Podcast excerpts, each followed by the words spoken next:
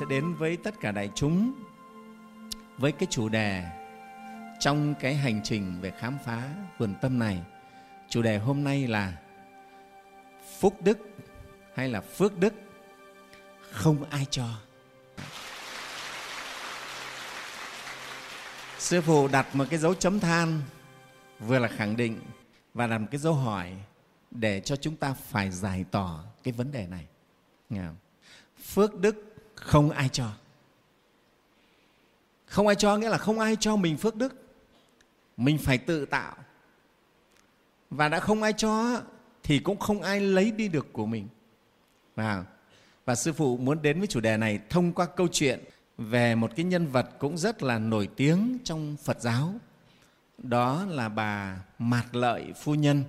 Câu chuyện đó bây giờ Sư Phụ bắt đầu cùng với các con.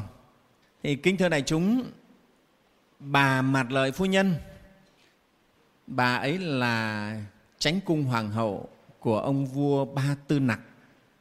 Ông vua Ba Tư Nặc là một vị vua cùng thời với Đức Phật Thích Ca. Ông ấy trị vì đất nước Kosala.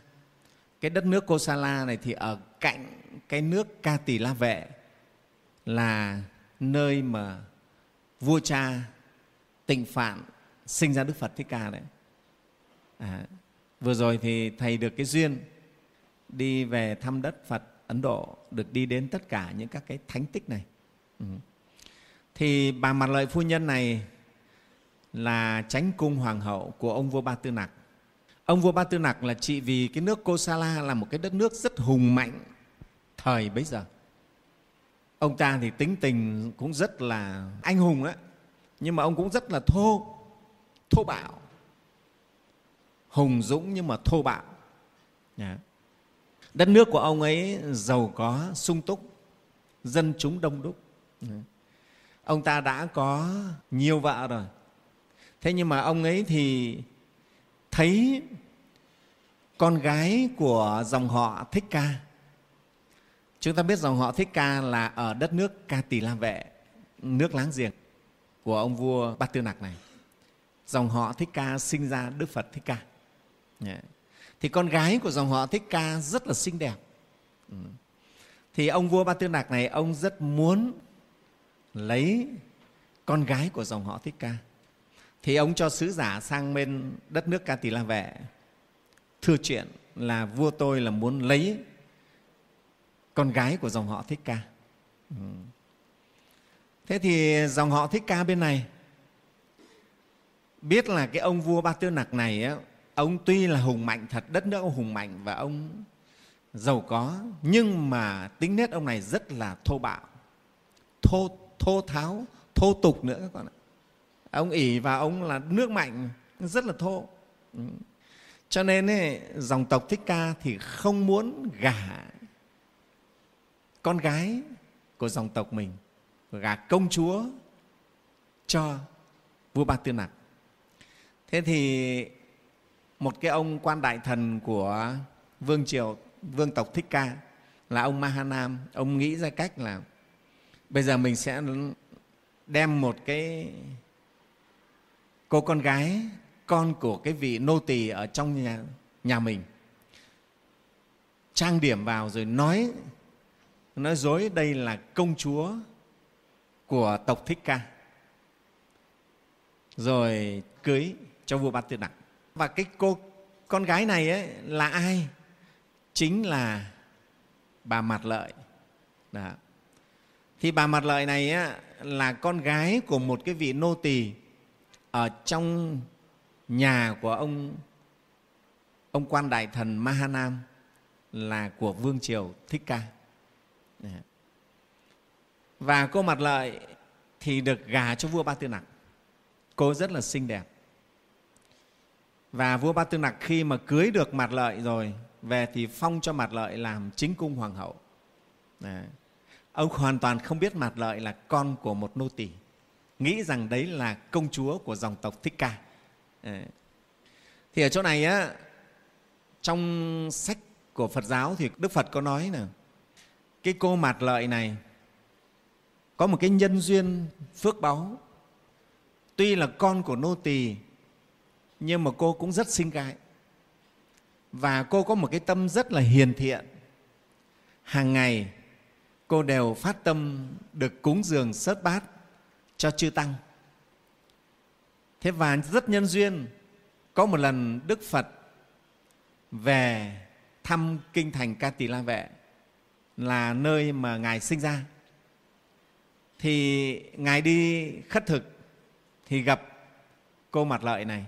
Lúc ấy là một cô bé độ 12 13 tuổi thôi. Nhưng mà cô bé này với cái tâm rất là trong sáng, hiền thiện, thì đã sớt bát cúng dường Đức Phật. Rồi dâng một cái vòng hoa rất đẹp, một chuỗi vòng hoa rất đẹp cúng dường Đức Phật.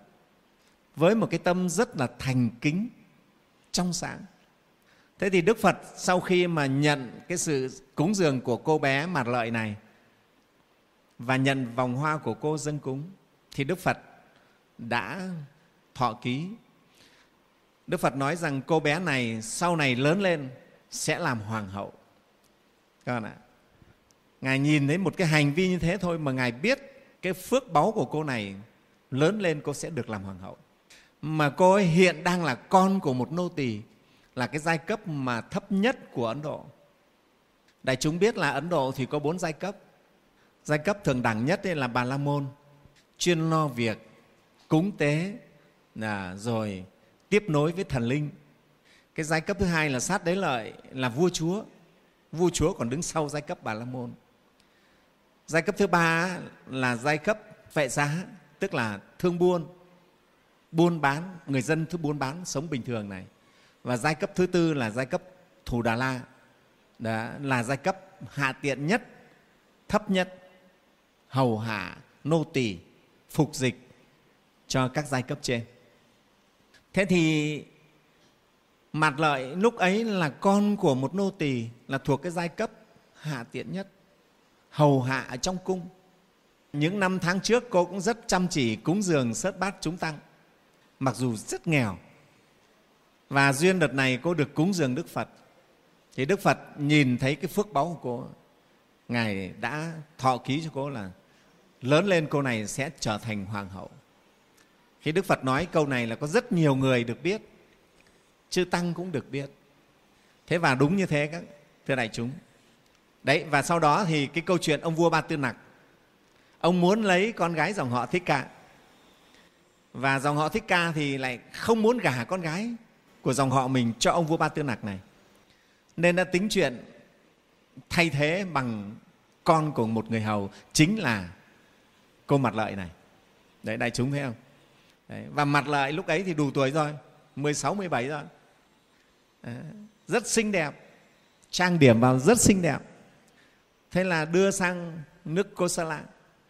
Vua Ba Tư Nặc thì cho là công chúa của dòng họ Thích Ca xinh đẹp mà mình từng ước ao thế là về là phong lên làm chính cung hoàng hậu luôn đại chúng Đấy. và mặt lợi lúc này được làm vợ của vua mặt lợi với tất cả những cái trí thông minh của mình đã giúp cho vua Ba Tư Nặc rất là nhiều, rất là nhiều.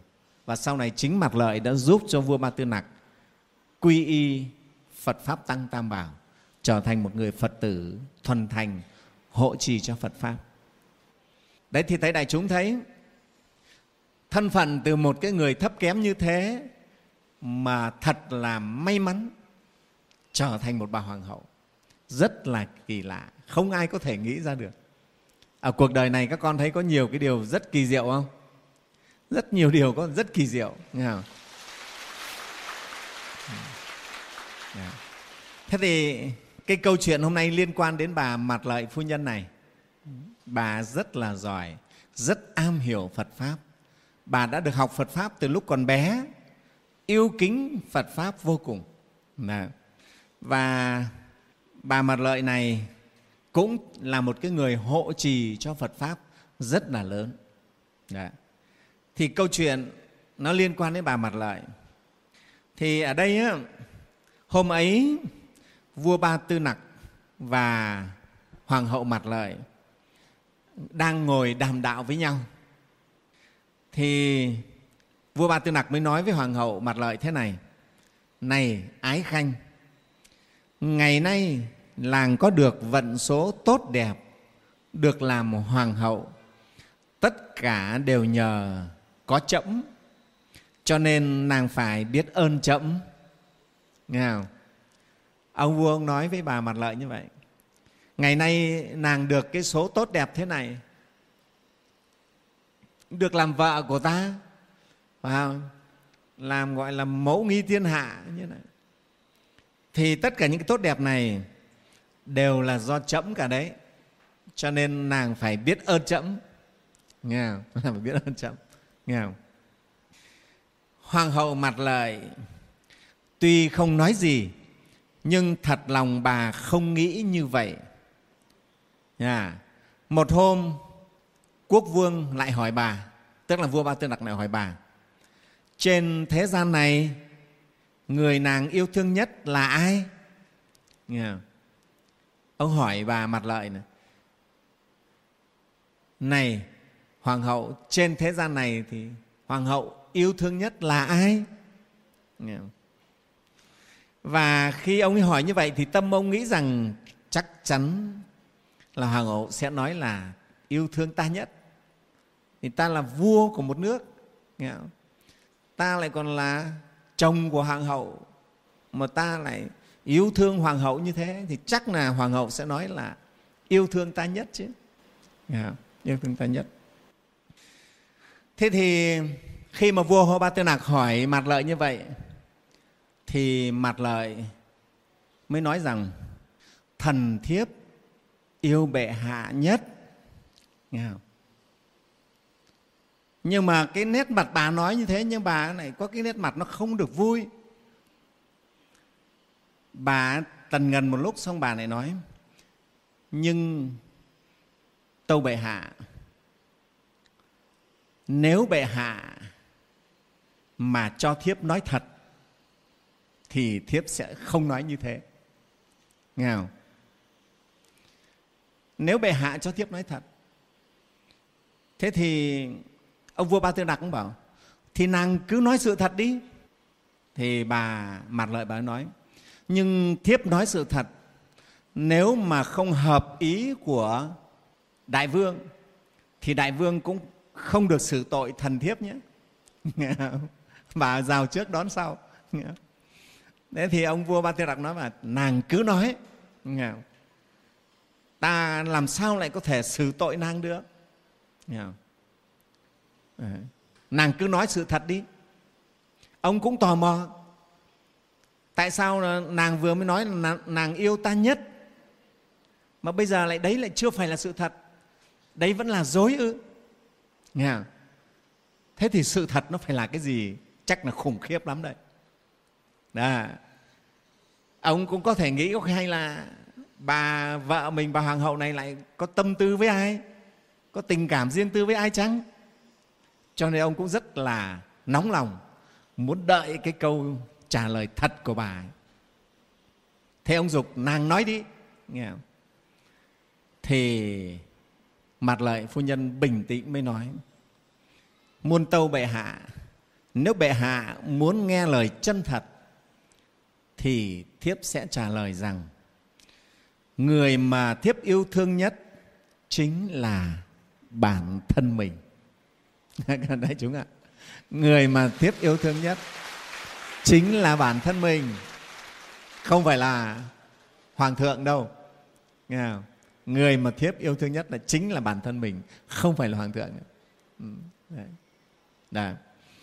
thế thì vua ba tư nặc nghe như vậy cảm thấy rất khó chịu ông mới nói một cách hàn học thế này. Nàng nàng có được cuộc sống tốt như vậy, vật dụng tốt như vậy và vương vị như vậy, tất cả đều nhờ vào sự cung cấp của chấm. Nghe không? đều do ta cả. Tại sao mà nàng lại nói như thế? Thế thì hoàng hậu mặt lợi, đáp thế này. Tâu bệ hạ, không phải như vậy. Thần thiếp từng nghe đức phật dạy rằng, đây là phước báu đời trước do chính thần thiếp đã tạo ra, chứ không phải nhờ bệ hạ ban cho. Chúng ta thấy bà cũng bản lĩnh đấy chứ, đúng không? Bản lĩnh ở đây á, các bạn gái có bạn nào bản lĩnh như bà không? Nghe không? Ông vua mà ông không ưa là ông ra lệnh chém đầu. Đấy. ông vua thì ông nói rằng tất cả mọi cái của nàng vào từ cái ờ, vương vị hoàng hậu cho đến tất cả mọi thứ vào lầu vàng gác tía người hầu kẻ hạ địa vị cao quý là do chậm ban cho nàng. Phải thế mà sao nàng lại không yêu ta nhất? Nghe không? nàng lại nói là nàng yêu nàng nhất. Ông ngạc nhiên. Thế thì bà mặt lợi bà cũng rất là bản lĩnh. Bà nói rằng, tâu bệ hạ, thần thiếp được nghe phật thích ca dạy. Cô ấy được nghe từ bé phật dạy. Phật dạy là gì? Tất cả những cái mình có được á, là do phước báo của chính mình đời trước mình làm hoặc trong đời này mình đã làm nghe không? cho nên mình được hưởng cái phước báo ấy thần thiếp được hưởng cái phước báo ấy không phải là do chậm ban cho thần thiếp đâu à, câu này mới lại càng ghê gớm nghe không? câu này thì đúng vào tự ái của ông không khiếp đây nghe không? Ừ thế thì ông vua này thì rất là yêu mạt lợi, yêu hoàng hậu lắm. Nhưng ông cũng giận lắm. Ông giận vô cùng. Ông muốn tìm cách để cho hoàng hậu phải biết rằng tất cả mọi thứ bà có được đều do quốc vương ban cho. Ông liền cố ý tặng cho bà một cái chiếc nhẫn kim cương vừa lớn, vừa sáng. Nghe không? ông mới nghĩ ra một cái kế để ông mới bắt bà phải tuân phục cái ý kiến của mình. Nghe không? phải nghe theo ý kiến của mình. Thì ông mới nghĩ là ông sẽ tặng cho vợ, tặng cho bà một cái nhẫn kim cương thật là giá trị. Nghe không? sau đó, nhân lúc hoàng hậu ngủ say, ông sai người lén lấy, vứt cái nhẫn ấy xuống sông. Nghe không? Ông cho rồi, ông lại sai sai lính hầu. Lúc mà bà hoàng hậu ngủ say lén lấy trộm cái nhẫn kim cương ấy vứt xuống sông. Trong lòng ông hậm hực nghĩ rằng chấm sẽ chứng minh rằng vận số tốt đẹp của nàng đều là do chấm ban cho. Nghe không? À, ông quyết phải chứng minh bằng được. À, bà bảo rằng là mọi cái là do phúc đức của bà. Thì đây cho bà cái nhẫn đây hôm nay bà mất đấy vứt đi mất rồi nghe không ông chứng minh đấy. Thì sáng sớm hôm sau hoàng hậu đi tìm quốc vương. À, bà bị mất cái nhẫn kim cương bà đi tìm vua. Bà phải hỏi. Thì lúc này vua ba tư nặc giả vờ như không biết gì. Nghe không? mới cố ý hỏi bà này hoàng hậu thế chiếc nhẫn kim cương chậm tặng cho nàng đâu rồi? Sao không thấy đeo vào? Nghe không ông đóng kịch ông giả vờ như không biết chuyện gì. Đấy. Các con đấy vợ chồng với nhau đấy. À, vợ chồng nhau đấy. đóng kịch. Này ô, thế hôm qua chấm tặng cho nàng cái nhẫn kim cương cực kỳ đẹp. Đâu rồi không thấy đeo vào? Nghe không? Thì hoàng hậu mới đáp. Tâu bệ hạ tối hôm qua lúc thần thiếp đi ngủ không biết đã để nó ở đâu mất rồi. Tìm mãi không thấy. Nghe không? Tìm mãi không thấy. Bà thì rất thật lòng thật tình. Ai mà dám vào cung mà lấy của hoàng hậu cái, nghe không? Cái này ai mà không bao giờ có thể có chuyện ấy. Lấy mà cái nhẫn kim cương ấy thì chết. Nghe không? cái nhẫn ấy mà có bán ra không ai dám mua. Biết là của nhà vua của hoàng hậu thì không ai dám mua cả. Nhưng mà hoàng hậu rất thật thà nói là đi ngủ thôi không biết sao lại mất. Tìm đâu không thấy. Nào thế lúc này ông vua ban tư nặc ông mới mới coi như là vỗ đùi ông cười. Ông nói này, đấy nàng xem, nếu như đây là phước báu của nàng, thế thì hiện tại chẳng phải nàng đang không có đó hay sao? Rõ ràng chấm có thể ban cho nàng kia mà. Nghe không? Các con hiểu như này không? Ông vỗ đùi ông cười khà khà, ông nói là, đấy, nàng xem nếu như nàng bảo là mọi cái vương vị của cái này á, đều là phước báu của nàng. Thế thì sao bây giờ nàng không có cái nhẫn kim cương đi? Nghe không?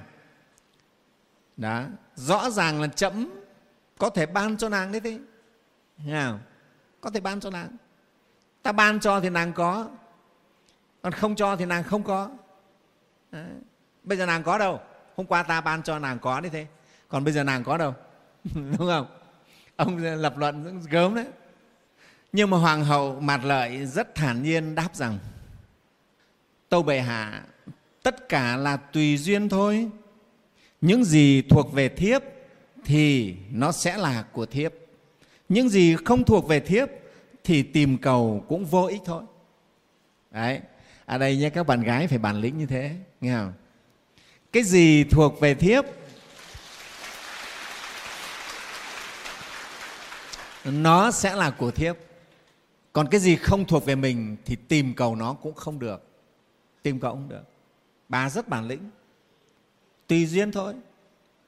Ừ. Đó.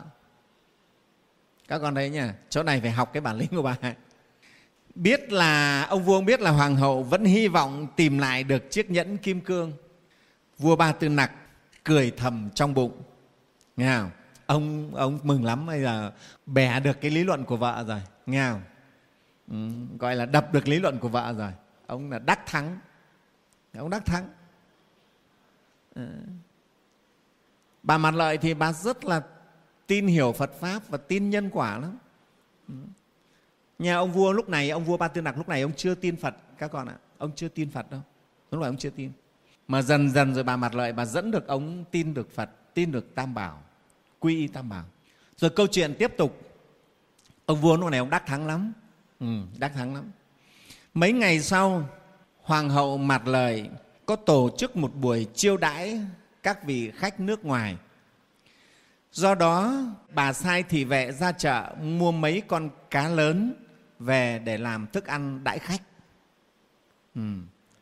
lúc người hầu mổ cá đó thì bất ngờ phát hiện trong bụng của một con cá lớn có một chiếc nhẫn kim cương. Này chúng ta bất ngờ. Người hầu kinh ngạc liền mang chiếc nhẫn này dâng lên cho hoàng hậu. Nghe không? người hầu thì làm sao mà dám? Nghe không? dám thủ cái viên kim cương được. Đấy, không dám. Cái, cái nhẫn kim cương được thế là sợ quá là mang lên để trình hoàng hậu dâng cho hoàng hậu vừa được báo công nghe không? vừa thật thà ừ.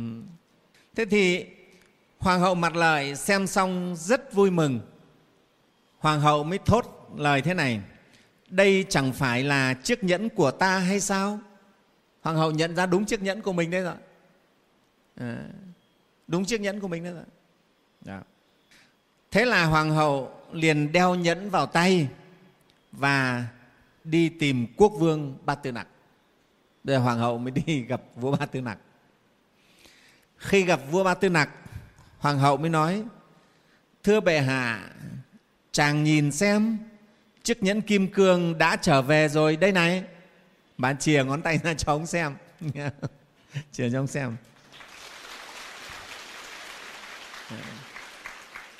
Vua ba tư nặc lúc này thì hết sức kinh ngạc và ông cũng vẫn khó chịu. Vì chiếc nhẫn kim cương đó do chính tay ông cho người ném xuống sông. Thế mà cuối cùng, ông cũng phải tin rằng không phải do ta ban cho nàng ấy, mà chính là phước báu của riêng nàng đã giúp nàng được hưởng nó. Nghe không? Thưa đại chúng. Đây là một câu chuyện hoàn toàn có thật trong lịch sử Phật giáo, các con ạ. Hoàn toàn có thật. Đấy. Chúng thấy chiếc nhẫn kim cương cuối cùng lại vẫn trở về với Hoàng hậu mặt lợi. cái việc ấy là cái việc không thể tưởng nhẫn vứt xuống sông, các con thấy không thế rồi mà cá làm sao nó lại nuốt phải là cái việc rất là hy hữu thế rồi mà cái người đánh cá lại đánh đúng con cá đấy mang về chợ bán này bán đúng cho cái người người hầu của hoàng hậu. Các thấy là bao nhiêu cái nhân duyên rất là đặc biệt. Vào. Và cái người hầu ấy cũng là không tham lam. Mổ ra nếu nó tham nó giấu đi thì cũng không ai biết.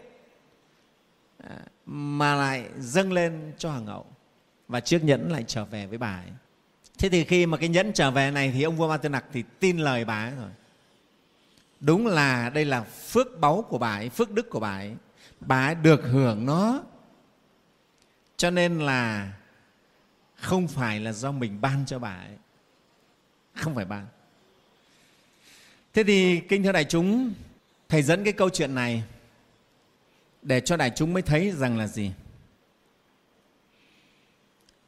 Tất cả chúng ta sống ở trên đời này, mỗi người có một cái phước báu riêng khác nhau nhiều ít khác nhau. Và phước báu ấy như thế nào, chúng ta sẽ được thọ hưởng đúng như thế. Thọ hưởng đúng như vậy. Chúng ta muốn tranh hơn, thì chúng ta sẽ bị mất cái phần này. Các con hiểu không?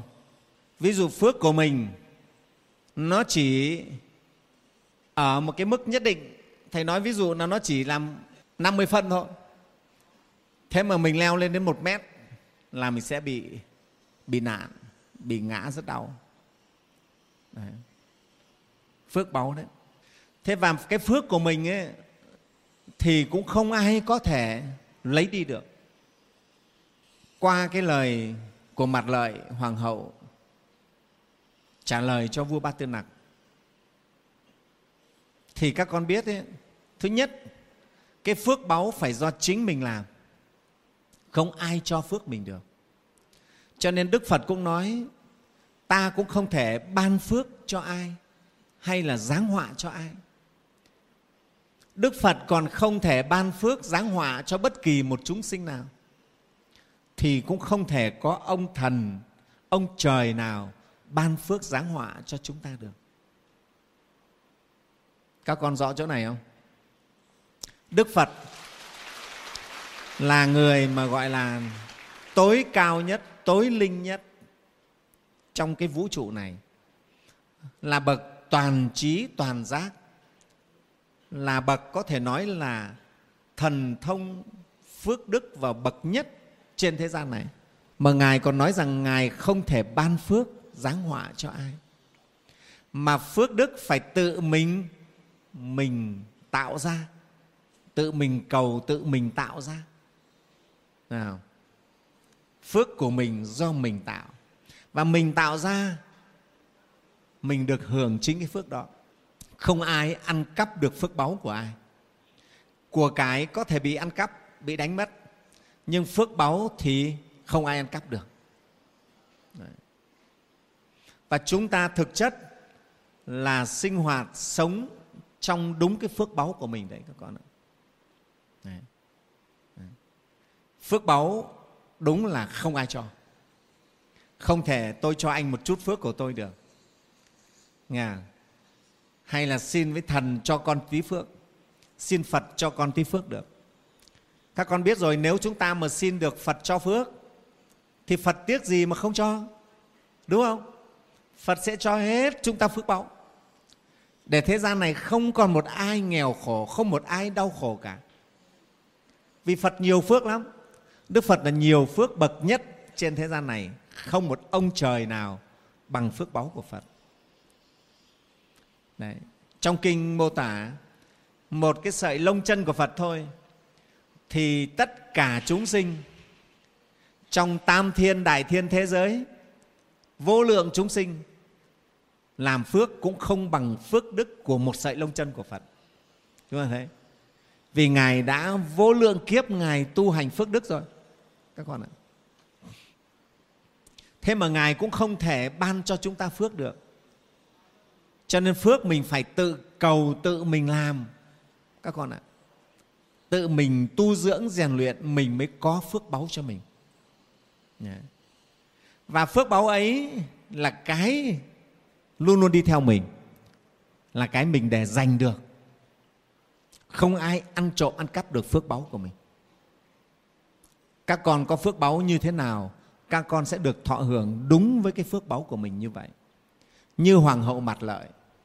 Do phước báu của hoàng hậu đã tích lũy từ tiền kiếp, và trong kiếp này hoàng hậu lại tiếp tục biết làm phước. Tuy rằng ở cái giai cấp hạ tiện, nhưng vẫn một lòng cung kính phật pháp tăng tam bảo. Từ bé đã biết thành kính cúng dường sớt bát chư tăng.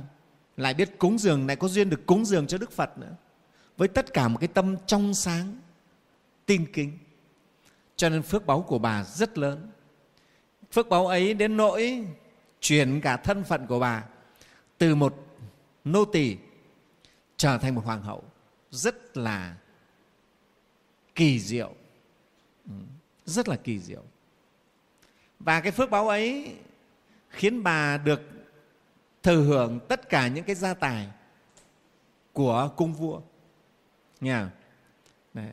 cái viên kim cương ấy cũng là nằm trong phần phước báu của bà. Cho nên có vứt đi rồi là cũng trở lại. Nếu bà không có phước báu được hưởng viên kim cương đấy, thì có thể viên kim cương ấy nó sẽ không thể về với bà ấy được. Đấy, các con ạ. Nha. Cho nên chúng ta ở đây qua cái câu chuyện này, thì tất cả các con phải giác ngộ ra vấn đề này. Nghe không? Mỗi mỗi người chúng ta phải tự tích lũy phước báu cho chính mình. Vào. Mà tích lũy phước báu bằng cách gì? Bằng cách làm các việc thiện. Mà muốn làm các việc thiện thì tâm mình phải gieo trồng các hạt giống thiện lành. Các con phải chăm gieo vào trong tâm mình. Cái mảnh vườn tâm mình ấy, nhiều hạt giống thiện lành nhiều hạt giống phước đức. Đó. Thì cái tâm ấy mới khiến các con làm việc thiện việc phước được đó. Đấy. cho nên ấy, cái mấu chốt là chỗ này chúng ta phải tin chắc ở trên đời này nghe không? mọi cái chúng ta được thọ hưởng là do chính phước quả của mình nghe không? chứ không có cái gì khác chúng ta muốn thay đổi số phận của mình thì chính chúng ta phải tích lũy phước báu cho mình giống như cái gương của hoàng hậu mặt lợi vậy các con đừng tự ti là mình gia đình nghèo khổ, vào giai cấp nghèo khổ. Gì cả. Mà đấy, như mặt lợi mà còn lên được như vậy. Ở cái vấn đề là chỗ các con có tự mình cố gắng mình rèn luyện, mình gieo trồng những hạt giống phước đức hay không? Vào chính tâm thức của mình. Bản thân thầy cũng thế, từ hồi nhỏ cũng thế, rất chăm làm phước. Bố thí cho những người nghèo khổ thương yêu họ một cách chân thành giúp đỡ họ một cách chân thật.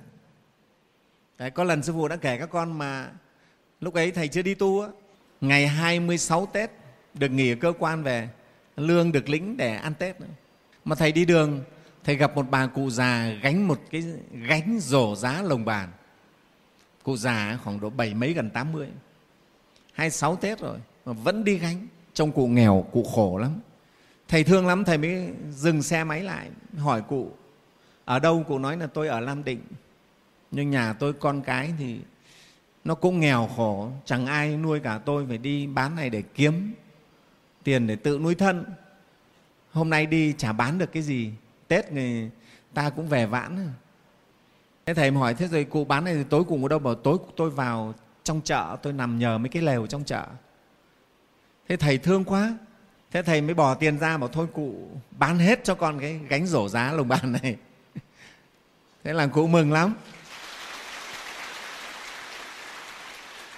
Thế cụ bảo tôi không lấy lãi chú đâu, mấy đâu, tôi thôi để vốn cho chú thôi. Bảo thôi được, con mua hết cho cụ, con biếu cụ nữa, để cụ có thêm tiền cụ gọi là ăn tết, nghe không? thế thì thầy giờ phải phải nhận hết tất cả cái số lồng bàn rổ giá này. Thầy chẳng trước chẳng sau, đầy hết cả một cái xe vẫn còn thừa mấy cái thầy phải đội lên trên đầu. Đội lồng bàn. Ừ. Ừ. Thế mà cứ thế là thầy phóng xe từ cái chỗ mà là cái làng kim lũ đấy. Để phóng thì thầy bảo bây giờ đi đường mang cái này về thì không mang về làm gì cả. Ở nhà mình cũng không thiếu lồng bàn rổ giá thế thầy mới mang đến cái chùa một cột à, ở chỗ gần lăng bác ấy. Thầy vào để thầy cúng vào chùa. Thầy cũng hay đi lễ chùa đấy thế thầy vào thì gõ cửa, sư cụ đấy. Cụ nhìn thấy thầy cũng cũng tá hỏa, không biết là sao mà trông thấy thầy hôm nay lại buồn cười thế. Thế thầy mới kể với cụ là hôm nay con mua giúp với cụ cụ già bán hàng để cho cụ đỡ khổ. Thế con mang con cúng vào chùa. Đấy. thế là cụ hoan hỉ cụ nhận hết. Tức là hồi, từ hồi bé, thầy cũng rất chăm làm việc phước và rất là thích những cái việc giúp đỡ những người khó khăn, nghèo khổ rất là thương. Và mình giúp người ta một cách chân thành các con ạ.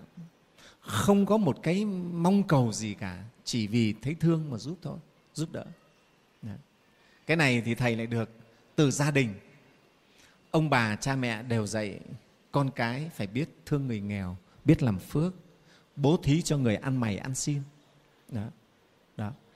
Thế và các con thấy, thầy cũng nghĩ rằng chắc mình cũng tích lũy những cái phước báu nho nhỏ như thế cho nên khi mà thầy đi xuất gia tu hành thì các con thấy việc công trình chùa mình đây thầy nghĩ nó cũng phải là từ những cái nhân duyên như thế. Thầy cũng còn không nghĩ là sao mình lại xây được cái chùa như thế này. Hoàn toàn không nghĩ. À. lắm khi thầy ngồi nói chuyện với các đệ tử đó, sư phụ cũng không nghĩ là sư phụ làm được như thế này. Cảm thấy nó như là một cái giấc mơ vậy đấy. Cũng giống như hoàng hậu mặt lợi chắc cũng có lúc nào bà ngồi và không hiểu sao mình lại làm hoàng hậu. không hiểu. Đấy.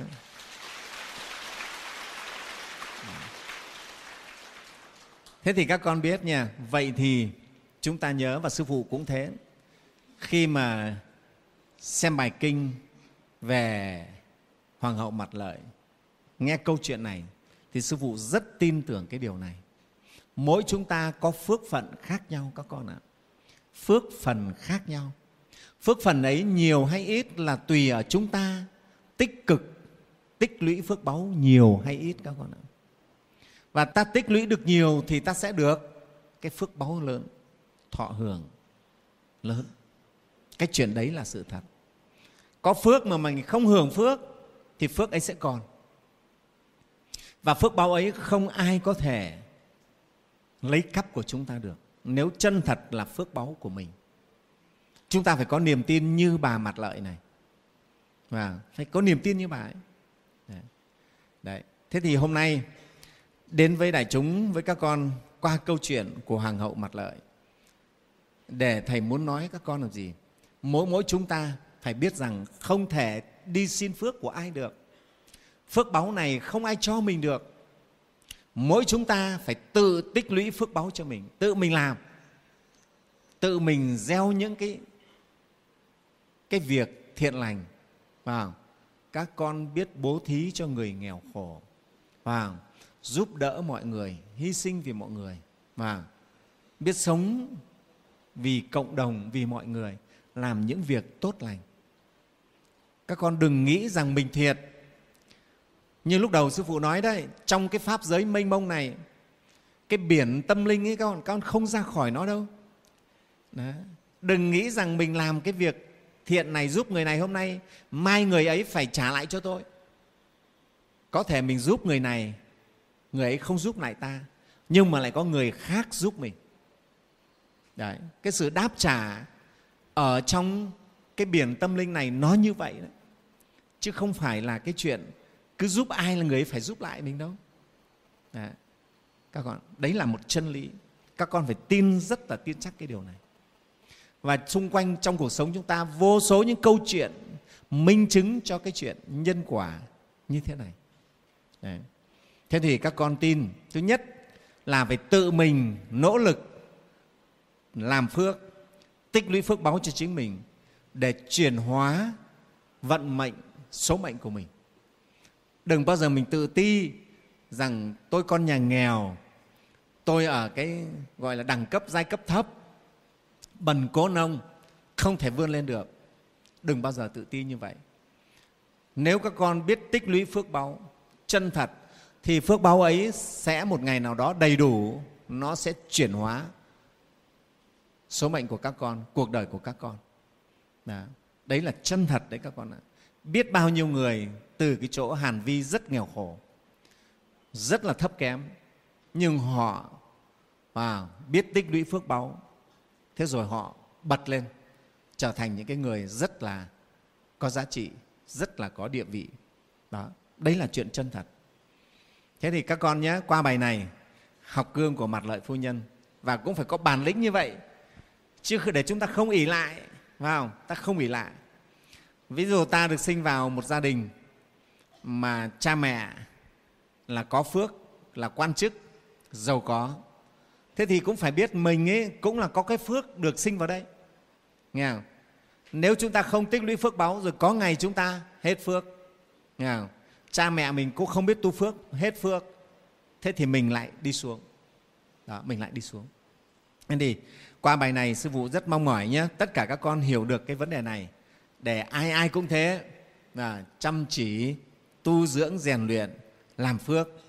Và các con nhớ, các cụ nhà ta có câu là gì? Dù cho để của bằng non, chẳng bằng để phúc cháu con được nhờ. Đấy. Để một núi của cho con cho cháu, không bằng để cái phước báo phước đức này cho con cho cháu. Mà để phước báo phước đức là gì? Không phải là mình để được, mà mình dạy cho con cháu mình biết làm phúc các con ạ. Biết làm phúc thì con cháu mình mới gọi là có phúc. Đấy gọi là đẻ phúc cho con cháu. Chứ không phải đẻ của cho con cháu. Ăn chơi hưởng lạc hết đó lại sao đọa. À, còn đẻ phúc tức là dạy con dạy cháu phải biết làm phúc. Gia đình nhà thầy thì thầy dạy từ bé các cháu bé đều phải biết bố thí đều phải biết giúp người nghèo khổ biết cúng dường làm phước từ bé. Ai cũng thế tiền mừng tuổi cũng biết để dành một phần để làm phúc cúng dường bố thí.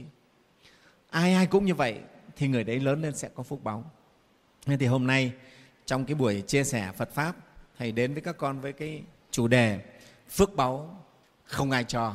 Để chúng ta biết phải tự mình làm. Và cũng không ai lấy được phước của mình cả. Mình cứ hiên ngang mà sống với phước báu của mình, nghe không? Mình đàng hoàng. Ừ các con có phước báu thầy đảm bảo. Các con đi xin việc cũng dễ. Đấy nhỉ? Đi xin việc cũng dễ. Người ta nhìn thấy mặt mình ấy, có phước báu người ta muốn nhận rồi. Còn mà mình bạc phước nhìn cái mặt nó đã thấy chán rồi. Là thôi đấy đấy là thật đấy sư phụ nói. À, cái đấy là cái thật đấy. Cái phước báu của các con khiến cho trong cái quan hệ với người người ta yêu mến mình. Các con hiểu không? Người ta nâng đỡ cho mình. Đấy là phước báu nếu các con bạc phước, không có phước, nó hiện ra cả tướng người, tướng mặt ta nhìn thấy mình, người ta chán rồi nghe không? các con đừng làm cái gì để tổn phước, nghe không? làm tổn phước là những cái việc các con làm những cái điều xấu, những cái điều mất đạo đức nghe không? mất đạo đức là mình mất phước báu và bất nhân, bất nghĩa, bất hiếu là mình mất phước báu Đó. các mất phước báu thì rất là khổ khổ lắm đấy Hey, sư phụ chúc tất cả các con nhé tinh tấn và chăm học chăm rèn luyện đầy đủ phước báu để cuộc sống được hạnh phúc an vui.